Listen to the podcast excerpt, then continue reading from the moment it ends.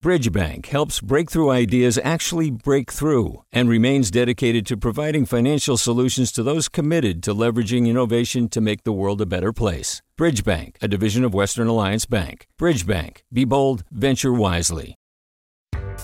Hi there, I'm Rund Abdelfatah from Throughline.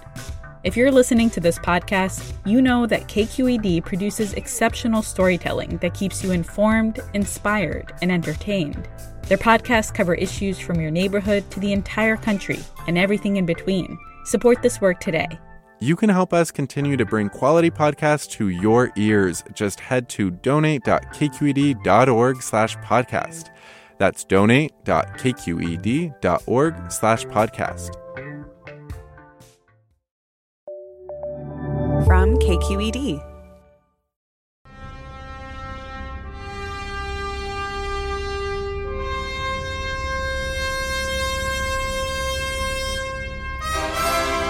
From KQED in San Francisco, I'm Rachel Myrow in for Mina Kim. Coming up on Forum, in case you missed it, there are thousands of satellites orbiting Earth right now, many of them recent arrivals.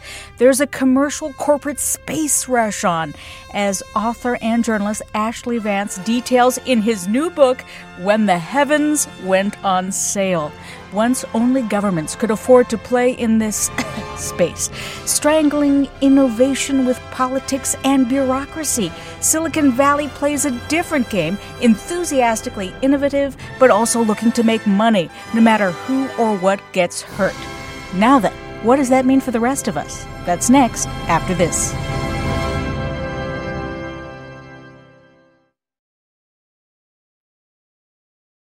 T minus 10, 9, 8, 7, 6, 5, 4, 3, 2, 1.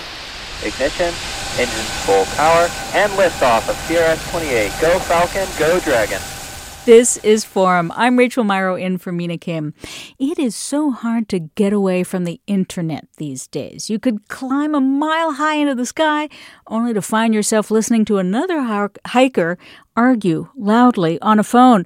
But the same technology that makes that delight possible helps California fight wildfires and get a handle on how climate change is changing the earth.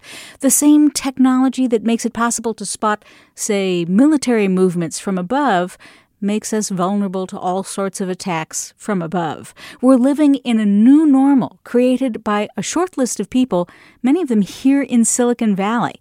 Joining me now to discuss all that is Ashlee Vance, who's just come out with a new book, When the Heavens Went on Sale The Misfits and Geniuses Racing to Put Space Within Reach. Ashlee, thank you so much for being here. Thank you for having me. Oh my goodness. Where to begin? Why don't we start with the number of satellites? Uh, did I read right? They, they've doubled over a two year period to 5,000 in 2022.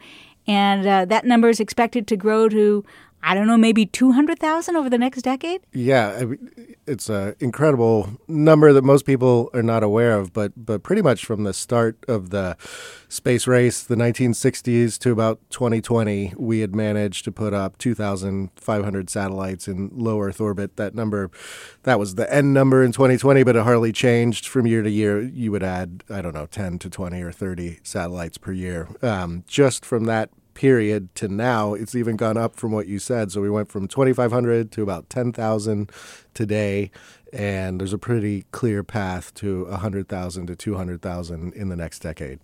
Who owns all these satellites, and what are they doing with them? Well, this is part of the story in my book is the is the change in ownership of, of a lot of these satellites. Historically, a ton of those would have been government funded. They would have been agencies like like NASA, scientific type missions, and then some communications for stuff like like this to work. But um, from that 2,500 number to the 10,000 today, uh, almost none of those are government back. This this increase um, that's happened. They are private companies. A huge chunk of this is is what I call, or a lot of people call, the space internet. It's communications systems that are high speed internet that's sent down from space. Another huge chunk are imaging satellites, again, run by commercial companies that are photographing every spot on Earth all the time. And then just recently, now we're starting, actually on Monday, there was a launch. Um, a company called Varda, based in Los Angeles, sent up uh, a, a pharmaceutical manufacturing hub into low Earth orbit. So now this is a whole new class of uh, applications. Uh, and I want to get into that, but but first, uh, just define for the rest of us what is lower Earth orbit. Right. You, you know, I. In, I think a lot of people get excited about Mars and the moon and things like that, and, and there is some activity taking place there. I would argue, and I do argue in the book, you know, most of the money and and the rockets and the satellites are in low Earth orbit, which is it's the space kind of closest to Earth. You know, you go up about hundred miles, and then um, low Earth orbit extends for another couple hundred miles, but it's where most of our satellites live, and and there are some that are about in what they call geosynchronous orbit, which is like 20,000 miles away. But but most of these satellites we're talking about are just right above our heads. Uh, so now you, you mentioned that uh, that recent satellite launch. Uh, tell us about it. What what exactly is that satellite going to be doing up there? Well, and this this is part of the the change that's happening. So on Monday, a SpaceX rocket went up. Typically in the past satellites would be about the size of a school bus and you would you would send up one or two on one of these large rockets this is what they call a rideshare mission and so satellites have shrunk in size and so this had dozens of satellites from dozens of startups. So they were all doing different things. This company in particular, Varda, is fascinating. They this was their first ever mission to space, and they have what is essentially like a miniaturized biolab, a, a pharmaceutical um, factory that, that they're sending to space. It turns out molecules, atoms arrange themselves quite differently outside of the bounds of gravity. You can you can have them go into these patterns that are different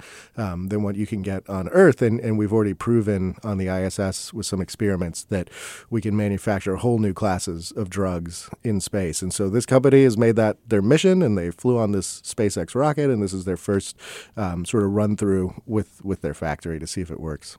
You mentioned earlier, uh, you know, it used to be a satellite was going to be the size of a school bus. Now, uh, some of them can fit in your hand. Yeah, the the the old regime, and it still exists to some degree, although most of these commercial companies are doing things this new way. It was, you, you know, you spent six years building a satellite. It would typically cost five hundred million dollars to a billion dollars. It was meant to stay in space for twenty years. It was it was like this very um, precious object that that you spent a ton of money on. It had to work. You put it up there forever, and it did its job. These new ones, some of them are like the size of like a mini refrigerator. Some are the size of a shoebox. The ones you mentioned, there's a company called Swarm that makes ones that are about the size of a deck of cards, and and you know this is all part of a. Um, embracing the huge leaps forward we've made with electronics over the, the past few decades, where things don't have to be as precious and as space grade as we thought they, they could be. And so Moore's Law has kind of come to space, and you have all these new types of satellites. You know, this this makes me uh, think of the, that old adage that uh, we grew up with anyway: uh, cheaper, faster, better. You can only have two at the same time. But but what you're describing seems like that's been upended. Yeah, I mean that was this was what was holding space back. You know, I, I, to me, um, there the 60s, we had this great flurry of activity and we accomplished incredible things. The the mode of operation got got stuck you know it was it was these rockets had to be huge they couldn't fail. Any satellites that went up it was the same sort of thing it had to be work perfectly and and as a result you had this weird thing where um, somebody specialized in making radios that were space grade and that meant they could survive the rocket launch they could survive the temperature changes in space and it was some contractor somewhere somewhere like Alabama, and that's all they did. And they sold this radio for like two hundred thousand dollars, and everybody bought it. And and the people in my book, in particular, this company Planet Labs that started at NASA Ames in Silicon Valley and is now based in San Francisco. They were the first ones to. They literally sent a smartphone into space just to see if it worked, and it turned out it did. You know, so so consumer grade electronics had gotten so good that that you didn't need the space grade stuff anymore, and you could totally embrace you know the faster, cheaper, better uh, mantra that's been part of the rest of our world here on Earth, and, and now it's in orbit as well. So, uh, you know, God, this has all happened in just a few years. And as I sort of intimated in my introduction, uh, there are a lot of positives and there are also a lot of negatives. Uh, uh given that you've dived deep into this world, or, or still diving deep as a reporter, uh, uh, what worries you about the stuff that's just rolling out? Because it's clearly rolling out with any regulatory oversight. Yeah, I mean, I should say, net net, I'm I'm an optimist for a lot of the reasons you pointed out in the introduction. These satellites are going to analyze the earth in fascinating ways. They're going to to bring people who have not been able to tap into the modern economy. Um, you know, there's half the world's population cannot get high speed internet, and now they will. Uh, I think the biggest risk, which is obvious, is we're used to things moving pretty slow, having 2,500 satellites. Now we're going to have 100,000, then 200,000. You know, the the regulatory bodies that do look over this stuff are not keeping pace with, with what these commercial companies are doing. So there's a very obvious risk that, that you have start having collisions in low Earth orbit, and and people argue quite convincingly that you could have this cascading effect where something breaks up, it breaks into 10,000 pieces, that hits something else, and, and you create this debris field in low Earth orbit that renders it pretty unusable. I think there's also. Um, there's been this like status quo, you know, a handful of governments basically controlled space for these last 60, 70 years. And now it's much more like the Wild West, um, different actors can get to space. They can do what they want. It's not clear that everyone will have the same motivations. And and then lastly, I, you know, this is a big topic, but but Russia is sort of the wild card here. You have a space superpower that has its space program falling apart right now. It has no commercial space startups to replace the the old regime, and nobody. They've already shown that they're not um, always a rational actor in space, and so you know it's a bit of a question what happens with them. And not just Russia. I mean, any government can purchase any one of these satellites. Yeah, I mean, there's either on the you know a legitimate market or the black market. I mean, and and presumably some of these actors might be interested in pursuing military gold. Absolutely. You know, there's there's totally two sides to this. One is again, you had this handful of countries that dominated space, had the money and the wherewithal to do things there, and they had this advantage over everybody else. Now, and they could make agreements like we agree to try to keep things free of space trash. We Absolutely. agree not to, you know, shoot at each other's satellites and astronauts. For sure. But if you were a country like, I don't know, pick whatever you want. If you're Bolivia and you you you haven't made you're not going to spend billions of dollars on a space program. You don't have access to these, these, these images of what's going on in your country checking on the health of, of the environment. All, all, you know there's a democratization of information here which i think is a plus. And and we've seen it in the past right where um, somebody does a missile test and and Russia spins it one way and the United States spins it the other, and they're the only two countries that happen to have pictures of this thing, and and you get like the government filter. Now mm, you can anyone can hop on Planet Labs website and pull these pictures up for themselves. We are talking today, friends, about the commercial corporate Silicon Valley space race as profiled in the new book, When the Heavens Went on Sale The Misfits and Geniuses Racing to Put Space Within Reach. We have our author in studio, Ashlee Vance, technology writer for Bloomberg Businessweek, also the author of Elon Musk, Tesla, SpaceX, and the quest for a fantastic future. What excites you about the future of space? What concerns you? Should this be privatized? Should governments be taking more of a role or less? If you've worked in this industry or work in it now, what worries or hopes do you have going forward? Email your comments and questions to forum at kqed.org. Find us on Twitter, Facebook, or Instagram. We are at KQED Forum. Give us a call at 866 733 6786. Your phone still works. 866 733 6786. Call now.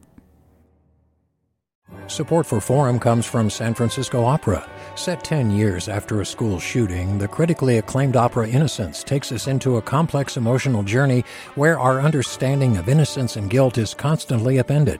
Kaija Saariaho's ethereal score collapses the past into the present as a community of survivors grapple with how to move forward. Don't miss the highly anticipated American premiere of Innocence, June 1st through 21st. Learn more at sfopera.com. We've all got those parts of our house where the internet just won't go. Well, if you had wall to wall Wi Fi from Xfinity, you could worry less about dead spots. Because with wall to wall Wi Fi from Xfinity, you get fast speeds, reliable connection in every room, and power for all of your devices, even when everyone's online. That's wall to wall Wi Fi only with Xfinity. Restrictions apply, not available in all areas, actual speeds vary. You're listening to Forum. I'm Rachel Myrow in for Mina Kim, and I am talking right now with Ashlee Vance, technology writer for Bloomberg Businessweek and the author of a number of fascinating books about technology, uh, including, as I mentioned earlier, Elon Musk, Tesla, SpaceX, and the quest for a fantastic future, we're about to dive into some of that, as I imagine, Ashlee, you anticipated. Uh, but most recently, he has come out with When the Heavens Went on Sale The Misfits and Geniuses Racing to Put Space Within Reach. As you can imagine, the phone lines are lighting up, and I'm going to give you the number once again 866 733 6786. That's 866 733 6786. And uh, we've got the comments coming in as well. One listener writes, We should not allow more of these than are necessary. We must drastically decrease the amount of carbon being put in the air. People need to get to work and keep homes at a livable temperature. So, you know, this person is obviously. Uh, sharing the concerns I think a lot of us have that, you know, we are careening towards catastrophe, at least for human life on this planet. How does this space race impact that to the to the good, to the bad? Yeah, I mean it's a it's a fascinating point, and clearly, you know, anytime humans tend to find a new territory to barge into, things do not go that well, if history is any indication. But you know, in this particular case, I would actually argue. Um, to me, I think if we are, especially to battle climate change, if we're going to start adding some metrics around things like carbon credits, um, some real numbers and accountability, I'm pretty convinced that it's these imaging satellites around Earth that are going to make this happen. Already today, we can count every tree on the planet. There's AI systems that then can tell what type of tree they are, how much biomass they have, how much carbon dioxide they suck down. We see rainforest getting cut down. Alerts go off. This happens in the Amazon right now. The satellites spot illegal deforestation. The authorities are alerted and they, they show up to try and shut this down. We're monitoring methane leaks in oil fields and putting like actual numbers as to how much methane is coming out. And I think, you know, carbon credits has been this this very amorphous, vague field with no real accountability to it. So, you know, I think we're building this this almost like a Google search engine around the planet that's going to study the planet in ways we never thought imaginable before. So at least it helps us, you know, start or continue the political conversations with data with more accurate data. So much yeah. more accurate. I mean, this is and this is not futuristic stuff like going to Mars and having the, the, all of this is happening right now. We can already do everything I just mentioned, and there's now a fleet of startups that are very specifically focused on analyzing the environment from above. Traffic maven Matthew writes One question that occurs to me as a denizen of Bay Area traffic jams who will be responsible for tracking all the satellites and approving their planned orbits? And what about the increased chance of space junk and colliding satellites and degrading orbits from hitting me in Sonoma County? Does my homeowner's insurance cover a falling satellite? So this is both exciting and harrowing at the same time. You know, historically there objects in space have been tracked by by the government, um, the Air Force, NASA, different groups. Today, the leading company tracking objects in space is called Leo Labs. I write about them at the end of the book. They're based in, in the South Bay. Um, they created a novel sort of antenna system. It came out of SRI, the Stanford Research Institute, and they've set up this network of antennas around the world. They can spot any object in space down to about a centimeter in size, and they are now the leading traffic controller of objects in space. Companies like SpaceX and Planet Labs hire them to find out where their satellites are, to man- maneuver the satellites out of the way of each other. It's sort of incredible. These satellites exchange about 400 million messages, you know, every few minutes um, to, to dodge all this stuff. But this is a 50 person outfit, a startup, you know, so it's great that they're there, but people should know that, you know, this is who's watching over this whole thing. well, the calls are coming in, and as expected, we have uh, some people who have worked in the industry, as it were, um, or this field of uh, innovation and technology development, I should say. Why don't we take a call now from John in Palo Alto? Hi, John. Yeah, hi there. Um, I used to work for NASA. I'm not going to say which center um, for NDA purposes, but uh, part of my role was to develop programs for the Lunar Habitation Program. Um, and uh, one of the things I noticed for with NASA was that there wasn't a handshake between the different centers, whether Kennedy or Ames or um, Johnson, as far as the testing regimes they had for various materials and so on and so forth. So I'm hoping, like with these new programs, that there's going to be some degree of collaboration as far as these testing regimes and the information that they gain, uh, so as to move the program forward collaboratively. So I'm not sure if that's uh, that applies um, as far as the current dis- discussion, but I wanted to just put in my two cents there. Yeah, it's a great point. You know, in my book, um, I spent a lot of time at NASA Ames, which is in Mountain View, and it's both sort of a hero and in the book, and also gets at some of the dysfunction that you're talking about. You know, there was a director there named Pete Worden who came in. Um, mm-hmm. He wanted to make space cheap. He wanted to make cheap satellites, cheap rockets. A lot of the startups in my book actually came out of NASA Ames, but he was seen as as almost this um, radical element within NASA and and Congress, and they every time they found out he was trying to do something cheaper. They did their best to shut it down. Nobody wanted to know. He, he tried to make a, a cheap lunar lander. They had to hide it in a secret closet um, just so, so right. some senators wouldn't find out about it. And, and as you point out, you know, all these NASA centers compete against each other for money and, and sort of trample on each other's toes. Um, so, NASA still does some amazing things. I wouldn't hold out much hope for what you're you're looking for. I, I don't think um, the bureaucracy is really heading in any more encouraging direction than it has historically. Well, that's grim news. Uh, but thank you, John, for for raising that point. It's a really good one. Uh, let's take a, another call. Uh, Damien in San Lorenzo. Hi, Damien. Yeah, hi. Hi there. Can you hear me? We sure can. Okay, great. Thank you. All right, great conversation. My question is this: If you can produce these satellites in such an amount and so cheaply, does the Space Force Command, the United States Force, Space Force Command, have any uh, strategy for creating a, like a massive bulldozer to move these satellites away in case they do become like an imprisoning factor around Earth? Thank you. Well, the I wouldn't hold much hope for the Space Force taking that particular job on. They are trying to make their own huge fleet of satellites to compete with things like SpaceX's Starlink um, space internet system. But, you know, to your question, there are now startups that are looking to become kind of the garbage collectors of space to clean up debris.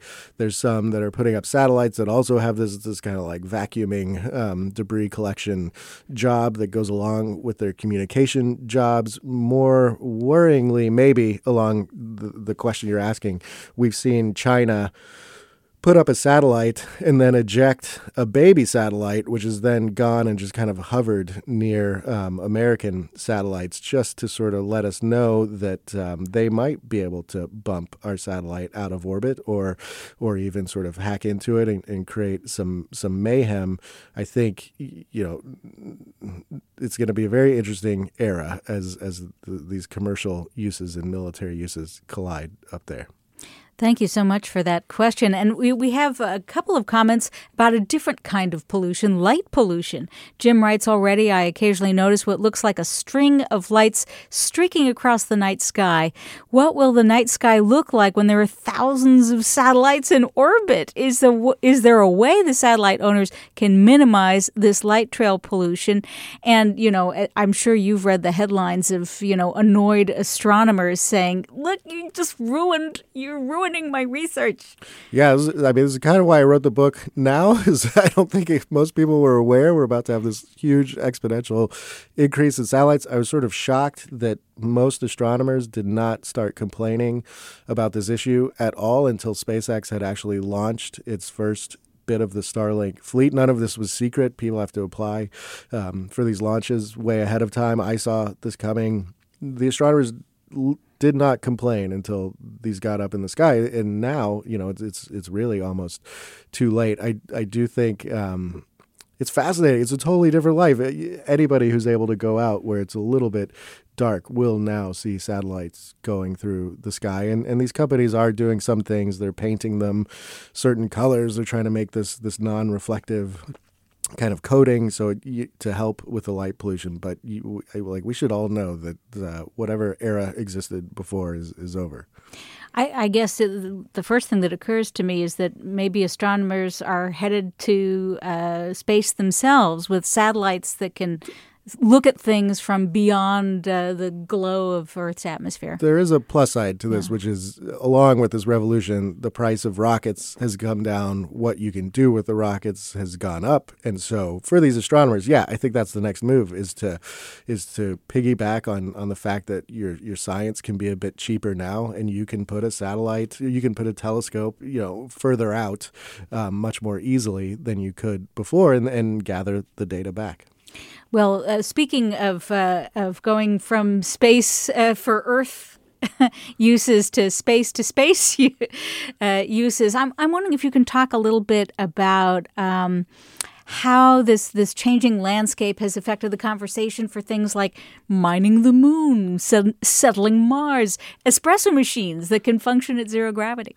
Well, look, rocket launches have, have come down in price. We're seeing now, clearly, NASA has this effort to, to get back to the moon and take humans there. But along with that, there are now all kinds of private projects. Lockheed Martin has a new startup that's focused on the moon and putting satellites around the moon and possibly some sort of manufacturing operation there. The Mars stuff is, is kind of Elon's thing and it's a bit further away. Um, but all the people should know that there's just there's just a realm of new possibility as a traditional rocket launch in the US used to cost about 300 million dollars SpaceX flies for about $60 million. Some of the companies I write about in the book will get you to space for just a few million dollars. And so, so you know, there's so much more that's possible now for both governments, scientists, and companies to, to make a go of these things. Well, you knew this question was coming. To what extent can we credit or blame Elon Musk and SpaceX for where we are now? Well, either one. It depends which camp you're in, but he gets he gets most of the credit and blame. You, we'd we'd had very wealthy people try to do commercial space before they had largely failed. Um, Elon was with a group of with Jeff Bezos and Richard Branson and Paul Allen that that tried to do some of the stuff at more or less the same time. He's really the only one that's succeeded. SpaceX now is such an unlikely story because it's the riskiest of all his companies, but they are the unquestioned leader in rockets worldwide, ahead of any government, ahead of any company. They are also now the world's largest manufacturer of satellites by by many times, and and this is in a twenty year time span that this this immigrant from South Africa. It's a very you know, I know uh, tons of people do not like Elon Musk. This is about the most patriotic story that, that you could kind of imagine. The U.S. space program, if SpaceX did not exist, would be in very bad shape, and, and China would be racing ahead of us. And, and, you know, it's really SpaceX that made so many of these characters in my book sort of dream that they could also do something like this and kicked off this commercial space revolution. It is interesting, like like you say, the, SpaceX didn't create a new monopoly. uh, by sort of upending the way things were done before. It's it's created a new field, a new field of opportunity for for companies big and small. Yeah, you know, I mean, it was this. They built rockets cheaper, then they made them reusable, which almost everybody said was impossible. The idea of mass manufacturing satellites was just not a concept. Like we talked about before, you you did these one-off things over the course of many years. Now they're pumping out Starlinks from a factory, hundreds at a time, and and it was this kind of clean slate, um, Silicon Valley approach to space that we just nobody had people had wanted to do this, they just hadn't succeeded.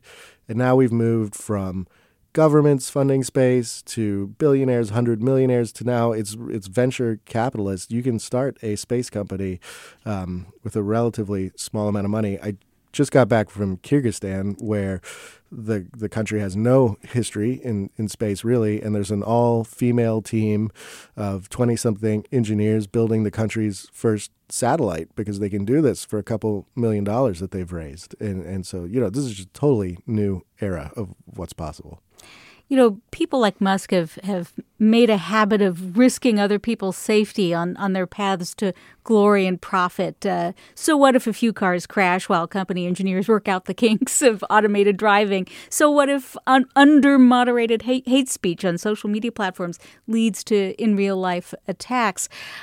Where do you see policymakers entering into this? You know, okay, yeah, there's there's China and Russia, but here in the U.S. or or in Europe, places where we kind of expect our governments to protect us from unbridled capitalism, what could, what should lawmakers be doing?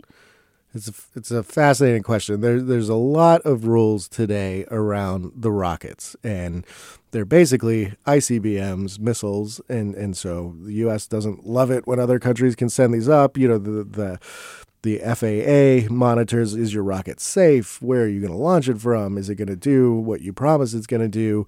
There's some regulation around the satellites, especially communications. Is your communication satellite going to interfere with this other? And to your point, is it going to deorbit safely? Do you know what you're doing? Um, a lot of the regulation starts to disappear once you put the satellite in orbit. There's there's almost nothing to sort of stop anyone from once you're there doing what you want to, in many ways, the one country that is thinking about this and may be a model for everyone else is New Zealand, which which has just become a spacefaring nation. In my book, I write about this company, Rocket Lab, and this fascinating guy, Peter Beck, who started the company. They are the only country I know of that has any legislation around ensuring that you are responsible for the satellite you've put up what happens to it, how it deorbits. Is this done in an environmentally safe way? SpaceX is already getting in some trouble from people arguing they're putting up so many satellites. Some of them are deorbiting, um, not always safely. And so, so uh, again, this is why I wrote this book. I want people to start asking these questions a little bit more loudly um, as, as we rush towards all this. Well, we're getting a lot of calls, but I want to encourage you if you have a question for Ashlee Vance, author of When the Heavens Went on Sale, now is the time to pick up your phone and get in the queue, as it were. 866 733 6786. That's 866 733 6786. Why don't we talk to Lakshmi in San Francisco? Hi there. Hi, can you hear me? We sure can. Great.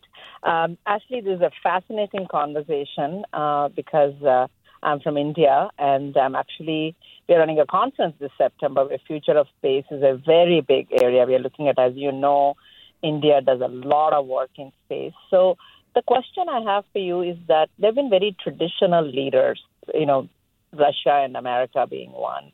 And now you talked about Kyrgyzstan, and but there's India, and there is, you know, probably many, many other countries that are doing this because the cost has come down. You know, I've I've I've worked with Gordon Moore, so I know Moore's law very well.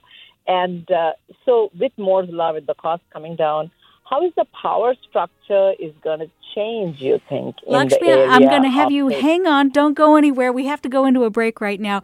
Uh, but that is a very good question. How how does the rest of the globe get in on the game? We are talking to Ashlee Vance about when the heavens went on sale, the misfits and geniuses racing to put space within reach. You're listening to Forum. I'm Rachel Myrow, in for Mina Kim. Join the conversation. Find us on Twitter, Facebook, or Instagram. We're at KQED Forum.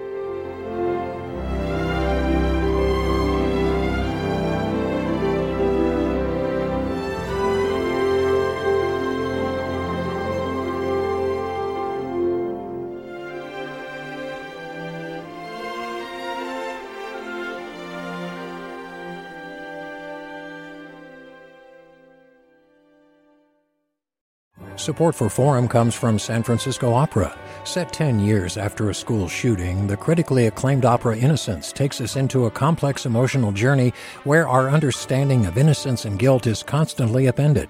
Kaija Saariaho's ethereal score collapses the past into the present as a community of survivors grapple with how to move forward. Don't miss the highly anticipated American premiere of Innocence, June 1st through 21st.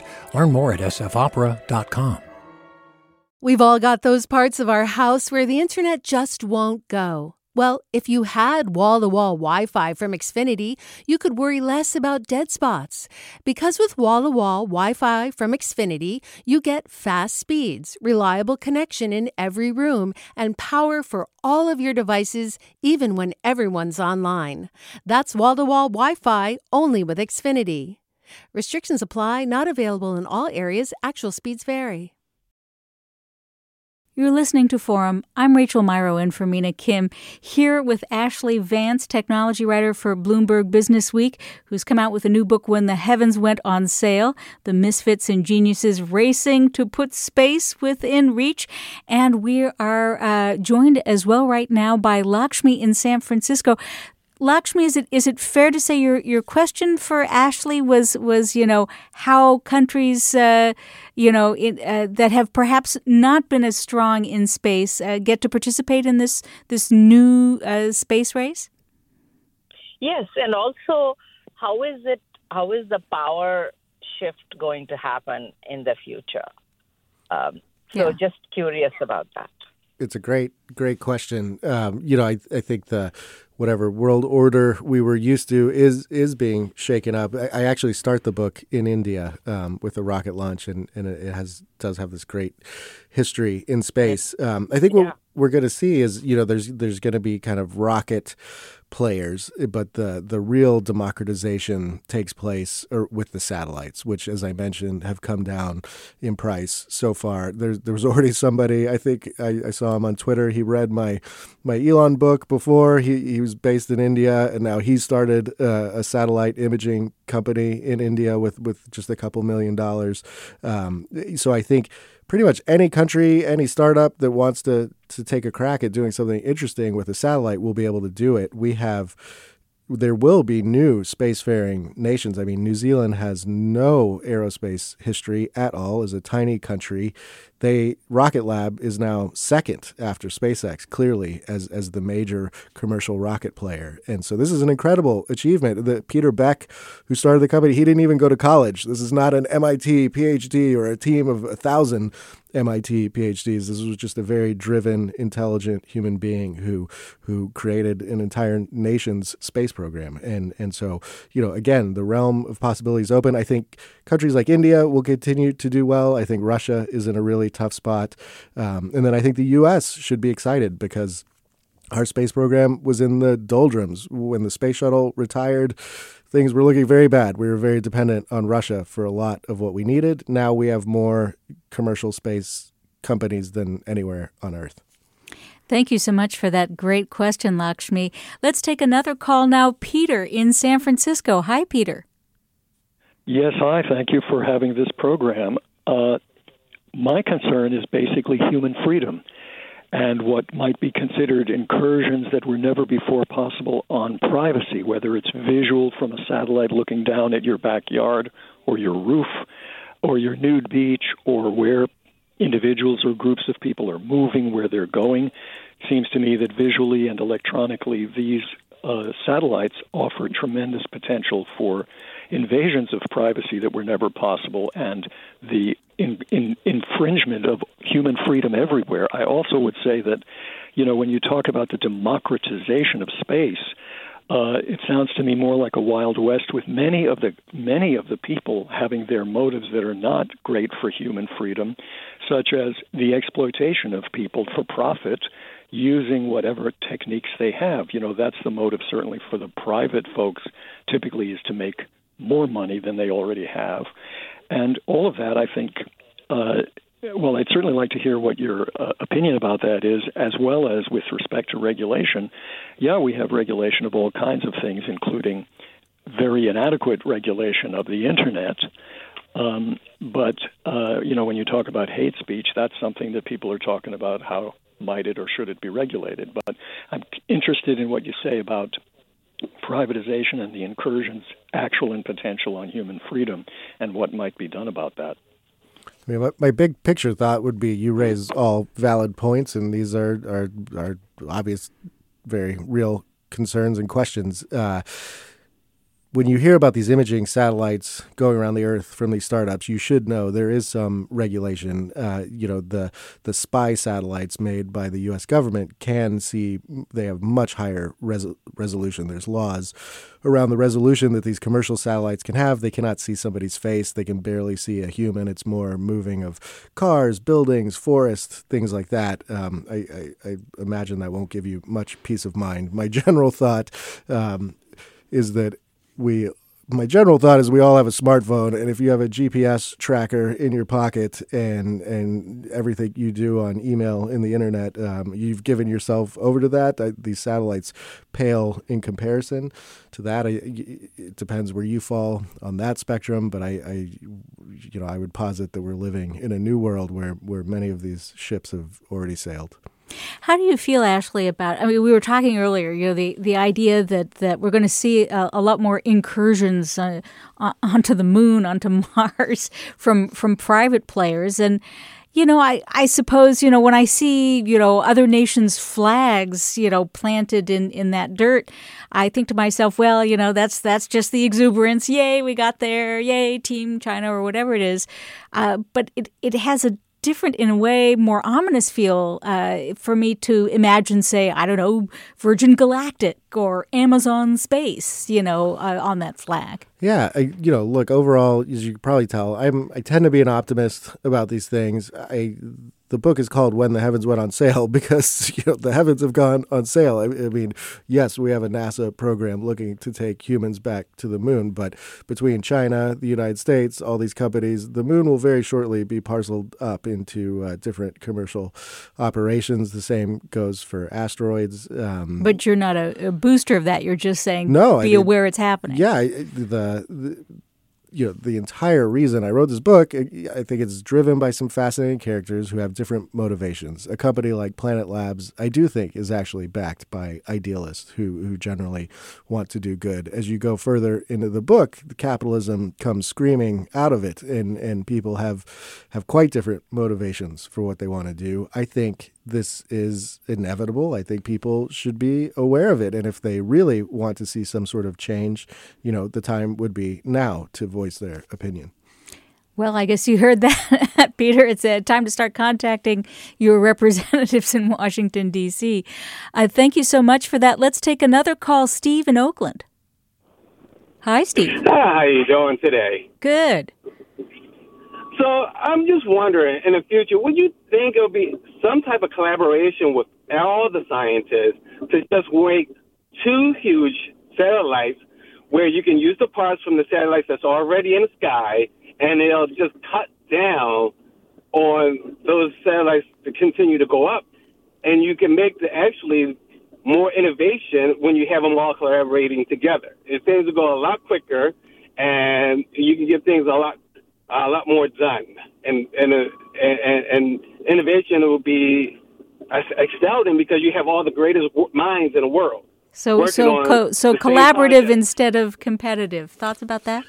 Look, I don't imagine things playing out quite the way um, you're presenting, you know, especially in this new commercial era, you, you have these silos of, of people driven to do their particular thing. I, I do think there's an interesting time coming along where as as this industry in low Earth orbit increases, you know, we will not always have to be sending up a rocket every time we want to put a satellite up. I mean, there's going to be refueling stations for rockets in low Earth orbit. There's going to be manufacturing that actually takes things we do on Earth today that produce greenhouse gases, things like data centers. People have a very clear path now to put a lot of computing in space, have it be solar powered, just send the data back to Earth, um, offloading. You know, many of these things we we do here. I do not think I think this is a very competitive field. I don't think many countries will collaborate, and I don't think many companies will will collaborate. And you know, we're we're really heading towards many, many, many more satellites rather than than fewer to do all these jobs.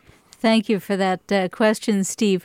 One listener asks, "What's the timeline for average Joes being able to buy a flight into space?" You can sort of do that today. Blue Origin and, and Virgin Galactic, they've had sort of an off and on run here over the last couple of years where you can go to the edge of space for about six minutes. You know, it costs millions of dollars in some cases. Um, so definitely not average Joe there yet.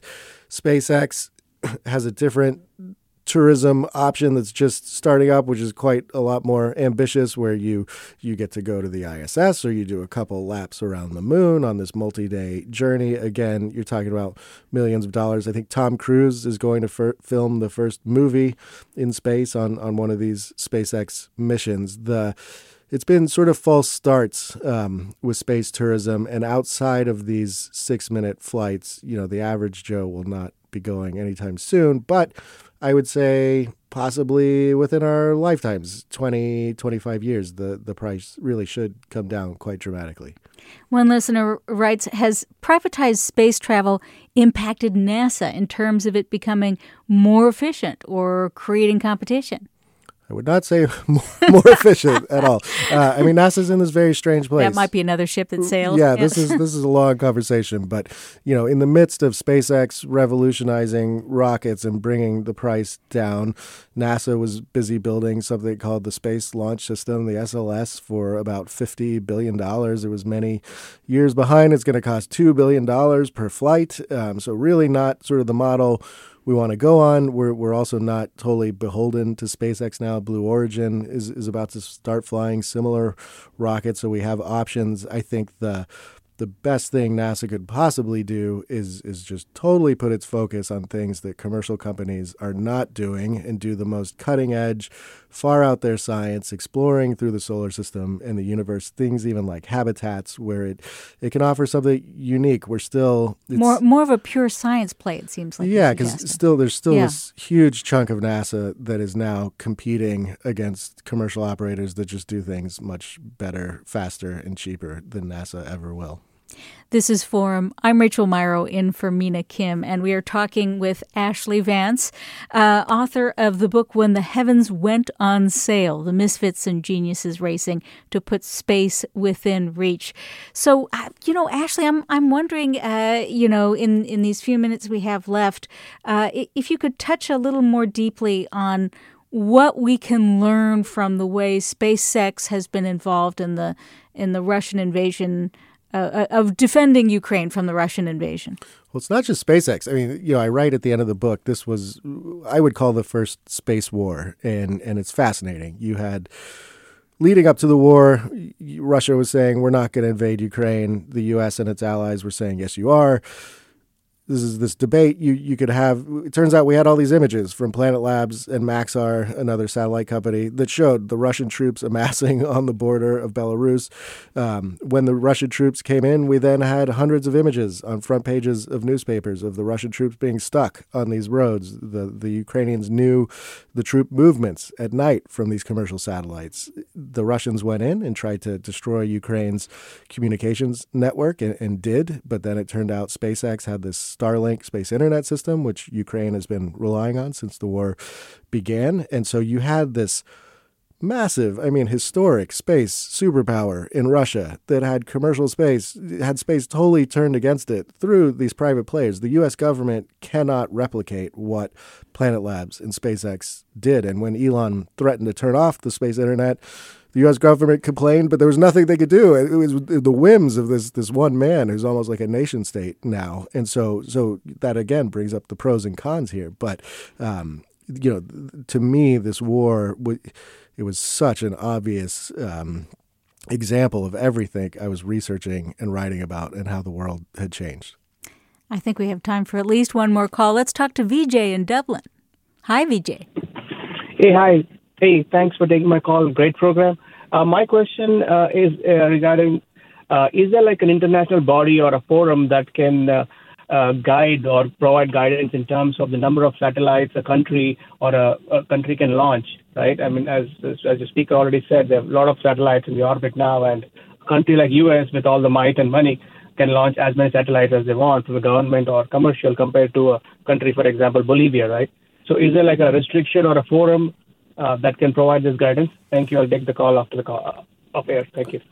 There are international bodies that try to to coordinate some of this, less putting limitations and more um, trying to make sure satellites don't interfere with each other. That that countries know what they're doing. Again, I'm sorry to be uh, Debbie Downer, but the you know eh, eh, with SpaceX building the space internet system, China is obviously going to want a space internet system. Almost any Europe is going to want a space internet system. Each one of these is 15,000 satellites.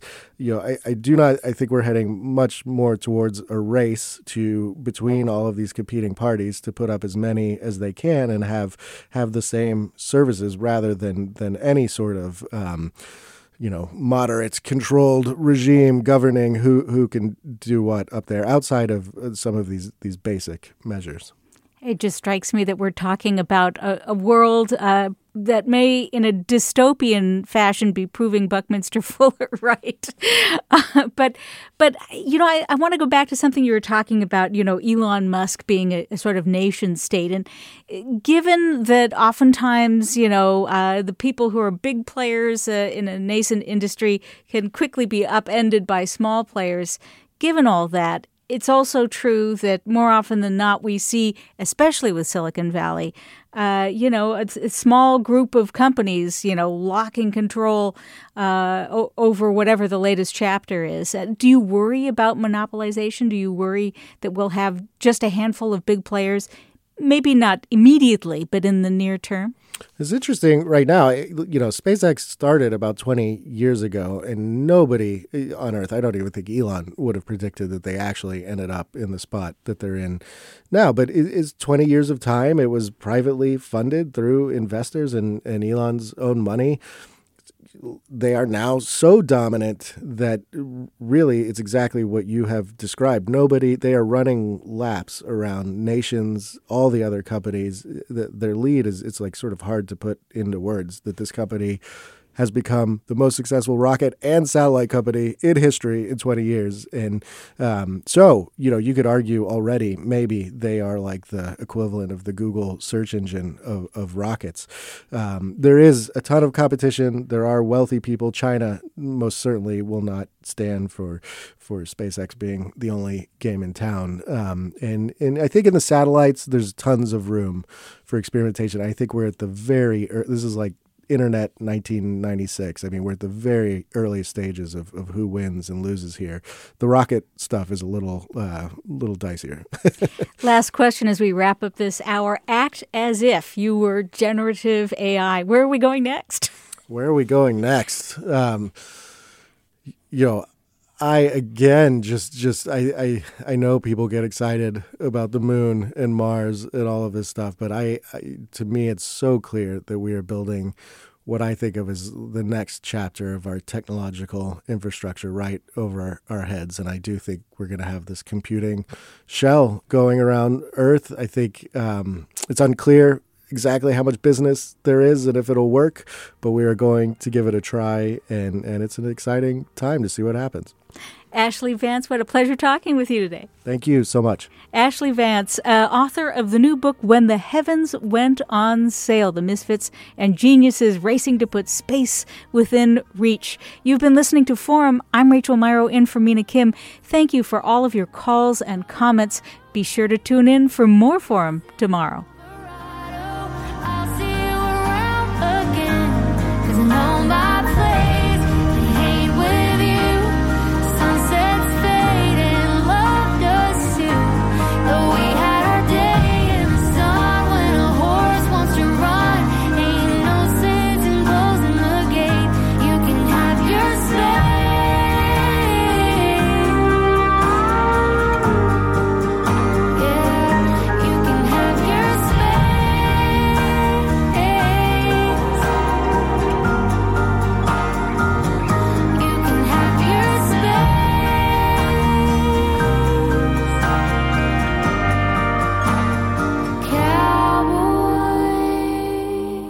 Funds for the production of KQED's forum are provided by the John S. and James L. Knight Foundation, the Generosity Foundation, the Germanacos Foundation, and the Heising Simons Foundation. Support for Forum comes from San Francisco Opera. Set 10 years after a school shooting, the critically acclaimed opera Innocence takes us into a complex emotional journey where our understanding of innocence and guilt is constantly upended. Kaija Saariaho's ethereal score collapses the past into the present as a community of survivors grapple with how to move forward. Don't miss the highly anticipated American premiere of Innocence, June 1st through 21st. Learn more at sfopera.com. We've all got those parts of our house where the internet just won't go. Well, if you had wall to wall Wi Fi from Xfinity, you could worry less about dead spots. Because with wall to wall Wi Fi from Xfinity, you get fast speeds, reliable connection in every room, and power for all of your devices, even when everyone's online. That's wall to wall Wi Fi only with Xfinity. Restrictions apply, not available in all areas, actual speeds vary all over the country. We need to improve reading in Wisconsin. Schools are changing the way they teach reading. I'm calling for a renewed focus on literacy. We have gotten this wrong in New York and all across the nation. And it's happening because of a podcast. I think your podcast has changed my life. And I'm going to share this podcast with everyone I meet. Sold a Story investigates how teaching kids to read went wrong. New episodes of Sold a Story are available now.